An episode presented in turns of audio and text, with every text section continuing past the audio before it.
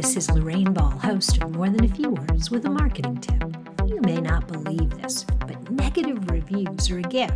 They give you a chance to improve, to change a customer perception, and maybe even be a hero. When someone writes a negative review, they're annoyed at your company, not you. So don't let it get personal. Instead, put yourself in the customer's shoes and get ready to engage. When someone posts a negative comment, you need to respond quickly to take control of your brand and the narrative.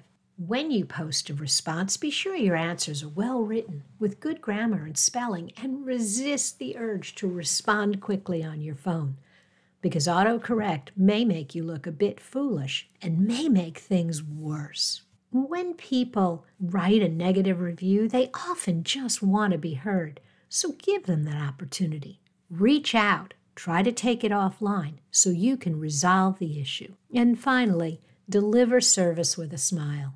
It's hard when someone says something negative, but that's what you need to do. Thank them for their feedback, acknowledge they're dissatisfied, and do not try to prove them wrong. The argumentative tone never ends well. The fighting escalates, you don't make the person happy, and worse, you show other people that if they're dissatisfied, you're likely to treat them poorly as well. The bottom line don't be afraid of a negative review, see it as an opportunity to do better.